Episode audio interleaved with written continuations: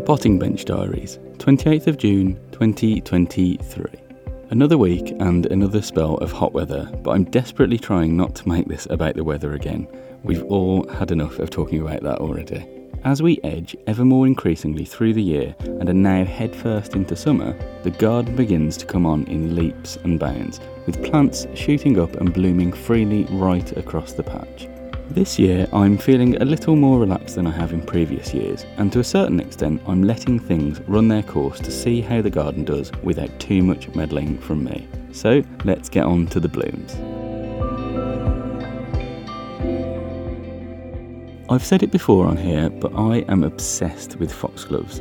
The trouble we have is that our garden is largely full sun, which is not really a problem, just a problem for foxgloves. Foxgloves generally do well in most situations, but given full sun all day long, then they do have a tendency to flop and keel over. To solve that, I've clustered together some pots in a slightly shady area to let them do their thing. After they've flowered, I'll save the seed to sow again for next year. In a true first, the zinnias are finally in bloom. I've never grown them before and I've heard stories that they're fussy and don't like root disturbance, but these handled being planted out absolutely fine. My only annoyance is that I've not grown enough of them really, and I'm left with some gaps between them all, so I'll possibly add in some more cosmos to fill out the space, which is something that I definitely grew enough of.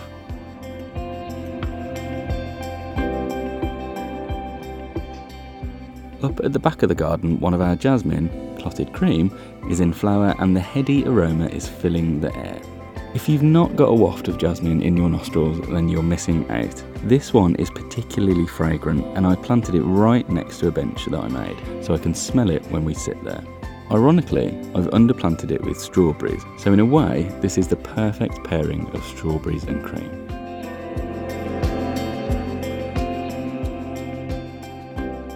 And finally, a garlic update. Last week I said I thought the garlic was ready, and after lifting one, it would appear that they're still just a touch on the small side, despite looking ready to lift from the outside. I'll give the rest of them about another week or so and I'll see how we get on, but realistically, they're not quite ready. Let's just see what a bit longer will do for them.